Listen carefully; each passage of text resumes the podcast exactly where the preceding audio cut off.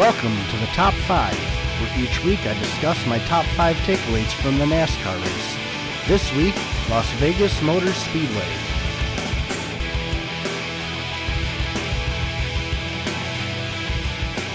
Hello, welcome to the Top 5. I'm your host, Connor, and each week I take about 15 to 20 minutes to discuss the previous week's NASCAR race and anything else going on in our favorite sport. Thanks so much for tuning in. Uh, and I would invite you to go to Facebook and search the top five, uh, the word five, not the number, and like my page, or go to patreon.com forward slash the top five and get involved in the conversation. If you say, if I say something here that you disagree with, then share it with me. I want to hear from you. Leave a comment, send me a message. I'd be happy to read your thoughts on the podcast. So, this week, this past week, uh, we stopped in at Las Vegas Motor Speedway, and let's get right into my top five takeaways from that race. Number one. So, the big story going into the weekend was Chase Elliott was going to be out. Turns out he's going to be out for six weeks, and for some reason, it seemed at the beginning the announcement was made, but no one was really sure why. It was almost like it was a big secret or something. Uh, turns out he was in a snowboarding accident and hurt his leg or broke his leg. He's going to be out for six weeks. And the social medias blew up over this. Everyone complaining to thoughts and prayers to all kinds of stuff. A lot of people questioning why he should why he was snowboarding in the first place, which is ridiculous to me. These guys are regular guys, regular humans regular people. They live regular lives. They do regular things. The monotonous bullshit that you do day to day, they do as well. It's just on the weekends they jump in a car and go 200 miles an hour, and they have millions of people rooting for them. Now, I know that's a major difference, but so what if he was snowboarding? And I even heard people complaining about he shouldn't get a playoff uh, waiver because he wasn't hurt on track which is also ridiculous. First of all, NASCAR would never do that. He's the most popular driver. The Daytona 500 and the Chase, or the playoffs as they're now called, are the highlight events of our sport. They're not going to have their most popular driver not involved unless they absolutely have to. So that's ridiculous. Uh, and secondly, why does he need a playoff waiver? He'll be out for six weeks. So he'll be back in what late April, early May. So he'll have tons of regular. Uh, the the idea that Chase Elliott is just going to go winless this year is ridiculous, and it doesn't matter where he's at in points. If you win this year, you're in the playoffs, no matter what. You don't have to be in the top whatever twenty five I think it was last year in owner points. They changed that this year. So as long as you are a winning driver, you'll be in the playoffs. That said, he still deserves a playoff uh, waiver. Uh, if he can make it in on points, if that's what it takes. I, I just find it hard to believe that, you know, there's uh, 26 regular season races and he's going to miss six of them. So in the next 20 races or 18, because we've already ran a few before he was out, he's not going to get a win. I am a betting man, and I would bet against that. I, I am sure Chase Elliott will be fine. And I think that if this had happened to a less popular driver, it would have been far less discussion. But Chase Elliott is the new Dale Jr., so Chase Elliott gets treated as such. I like Chase Elliott. I, I don't consider myself a fan. I don't wear his gear to the track, uh, but I don't dislike him either. I think he's a great guy, a great race car driver. He's just not my driver. Uh, that said, Josh Berry replaced him in the uh, race at Las Vegas, and I'm not sure if that's long term. I guess we'll have to wait and see until next race in Phoenix if Josh Berry is still in. There's rumors that they could go get a another driver like Jamie McMurray uh, to fill in for him. I have no idea if that's going to happen. I, I couldn't tell you. But Josh Berry was in. Let's get into the race itself. Number 2. So Fox is still doing this deal where instead of having a third chair, they have a guest host each week, and this week was Danica. Same as last year, Danica for Vegas and Phoenix. And I thought Danica did a great job last year. Uh, this is from a guy who couldn't stand Danica as a race car driver. But as a broadcaster, I thought she did a great job. Very knowledgeable. She knew when to speak and when to let the host speak. Uh, I thought she was terrible in Vegas. Honestly, she stepped on Mike Joy constantly to the point where he would cut her off to get in a sponsor or uh, uh, something that needed to be said. And I, I kind of got the impression that he was annoyed with her. Could be wrong. Uh, but she's back in Phoenix. Hopefully, she'll do better then. As for the race itself, uh, Joey Logano was on the pole. I was very excited for this race. If you listened last week, I'd mentioned uh, because I love Vegas. It's my favorite mile and a half track.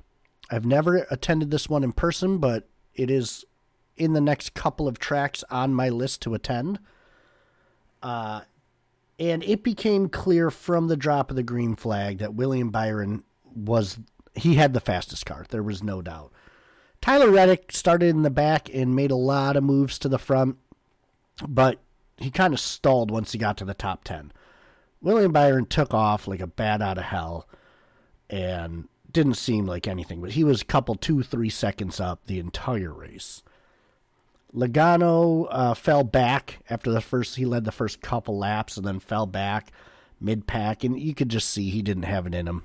I don't know how he got the pole, but he just did not have a car ready to compete uh, in today's, in the Las Vegas race and really Larson also looked fast. Really, all of the the Hendrick cars looked good. It looked like the Hendrick cars came off their truck ready to race, whereas everyone else was kind of struggling. William Byron uh, won stage one. Stage two was largely uneventful. William Byron won stage two, swept the first two stages for the first time in his career. My next point, as typically, I cover the third stage and end of the race. So let's get right into that. Number three. So, one positive that I'm noticing, uh, what were we, three races into the regular season this year, is there. I don't know if you remember this. I complained about it ad nauseum last year. But on these mile and a half tracks or like auto club type tracks, uh, the back end of cars, single car cautions where there would be four or five of them per race.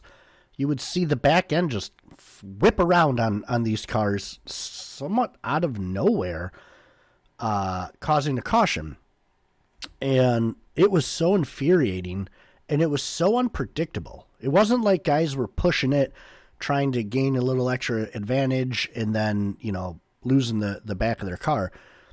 It was cars just out ticking off laps, the rear end just swinging around on them. And so far, that's not happening this year, which I'm a huge fan of.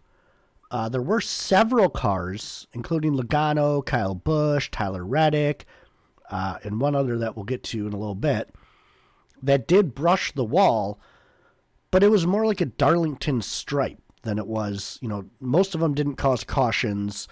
Uh, they were just you know, a little brush against the wall, take the paint off the tires type thing, and, and keep on. The only major incident in the race was uh, in stage three, Logano, uh,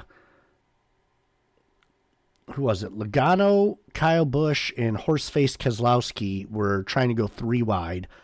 They went through three and four, and uh, Kyle Busch was on the bottom and held his line. Logano was on the top and held his line. And Horseface just stampeded up the tr- uh, track like there was a carrot up there for him, and uh, and just nade his way into the side of Logano. Man, that guy is is quickly growing to be one of my least favorite drivers. Seems like ever since he took ownership of the team and had a shit year last year, he's just entitled and actually the track is his, sort of like Kyle Busch used to do. So frustrating.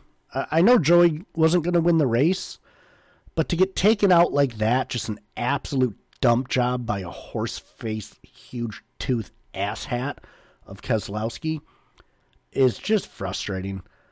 Uh, Logano broke a toe link, uh, did not finish the race. Tough day for him. Uh, I'm glad next week's a short track. Honestly, I'm I'm hoping Logano gets revenge. And if it seems to you listening to this that I'm being biased, you're right. I'll admit it. I'm, I'm not going to lie to you as, as a listener. I will tell you when I'm biased. I'm a Logano fan, which means most of you automatically hate me, but I am. So uh, when I watched a a horse faced, huge tooth, shit race car driver owner take out my driver, it, it really pissed me off. Maybe you see it differently, and I'd love to hear from you. Comment on a, on a page, send me a message on Facebook through the Top 5 Facebook group, and I'll, I'll share it with you. I, I will read it on this podcast. Uh, so moving on in the actual race, I'll, I'll quit my venting for, for a moment. Uh, four laps to go. Larson was way out in the lead. Looked like he had this one wrapped up and Aric Almirola hit the wall, bringing out the caution. And it was clear at this point how important, I mean, it was clear well before this point, but it was very clear how important tires were to these cars in this race. And Truex decided to stay out. I get it. Kind of throwing a Hail Mary, it's the only chance you have. But it did not work out. This went to uh, overtime to a green white checkered. William Byron shot off like a bat out of hell on the restart uh, and won this race handily.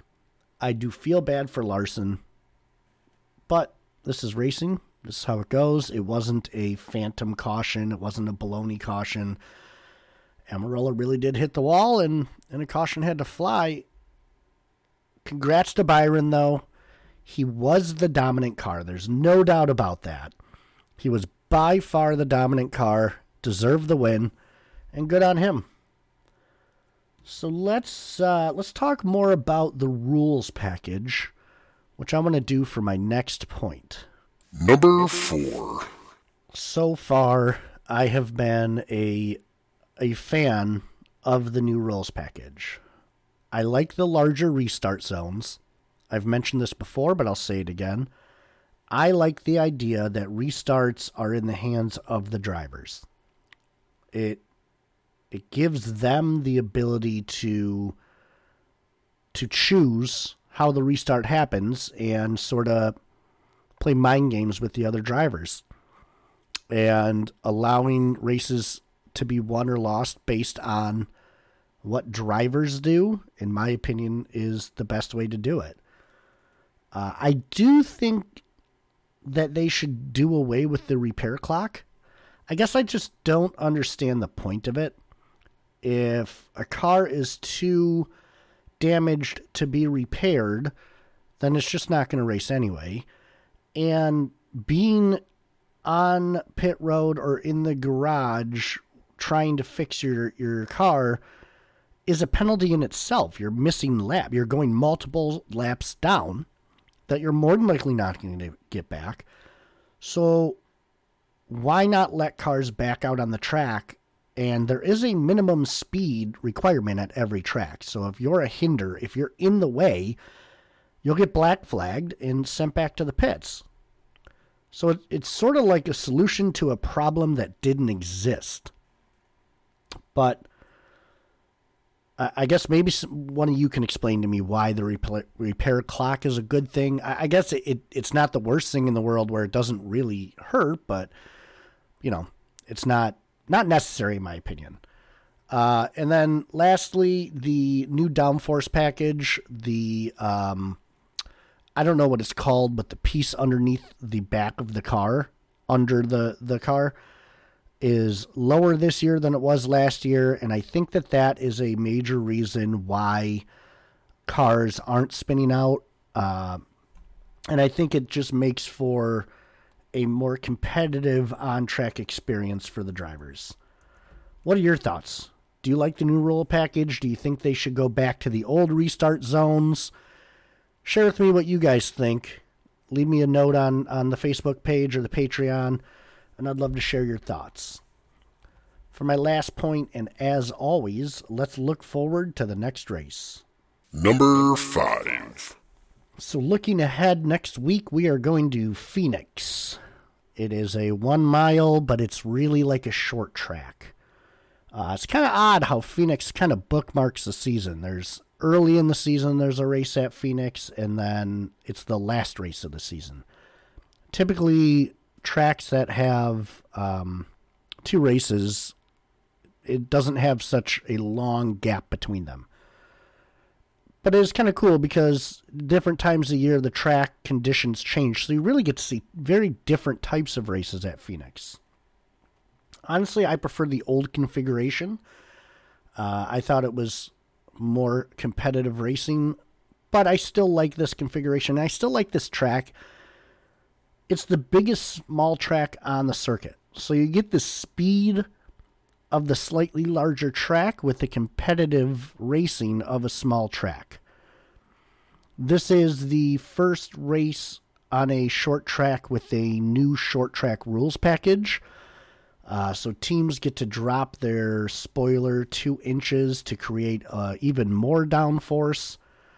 So I think that the um, first two stages of the race, you're going to see drivers kind of feeling out this this package. And then I think in the third stage, it's just going to be balls out racing. I think that will be fun as heck to watch. I can't wait. I'm going to make a prediction that uh, Kevin Harvick wins this race.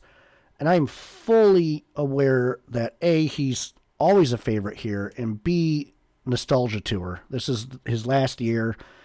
So I'm kind of picking him, remembering some good old races. I remember a race with him and Carl Edwards coming down to the last uh, last couple laps, and Edwards had new tires and ran him down.